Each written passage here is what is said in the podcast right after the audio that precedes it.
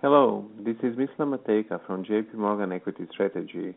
Since the relative high in May to early last week, Eurozone has lost 12% versus the US in dollar terms and is trying to bounce. We believe there is another leg of underperformance ahead and reiterate our moving the region to underweight two months ago. This was partly given our view that European activity momentum was about to roll over. Indeed, post the last two months of poor PMIs and other subdued data prints in Eurozone, it's very weak currently, near the typical lows of the range, and this could call for some short-term stabilization, but our view is that the growth policy trade-off in the region is likely to get worse through second half. The gap between the performance of Eurozone over US equities and value growth style has closed, but the next leg down could be driven by a move lower in bond yields, as well as the earnings disappointments coming up. Earnings and PMIs have a clear link, with downgrades likely at these levels of PMIs.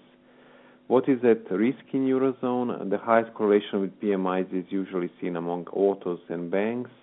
Banks could still have good numbers in Q2 as net interest income likely peaks towards the end of the year. We would use any strength on the back of the positive results to reduce into. We stay cautious on chemicals and mining, despite an already meaningful chunk of the underperformance. Capital goods have been very strong in first half, but could start to see weakness as they typically trade with IP momentum.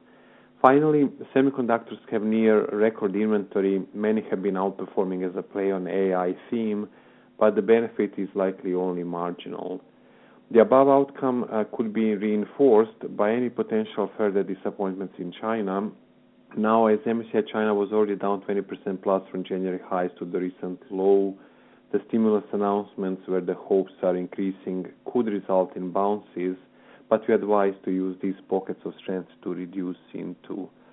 Um, the region is sliding back into deflation, and the property market will likely need a much more aggressive policy support to rebound sustainably, given the past successes. Research clients of JP Morgan may access my latest research report on JP Morgan markets for further detail. This was Mislav Matejka from JP Morgan Equity Strategy. Thank you.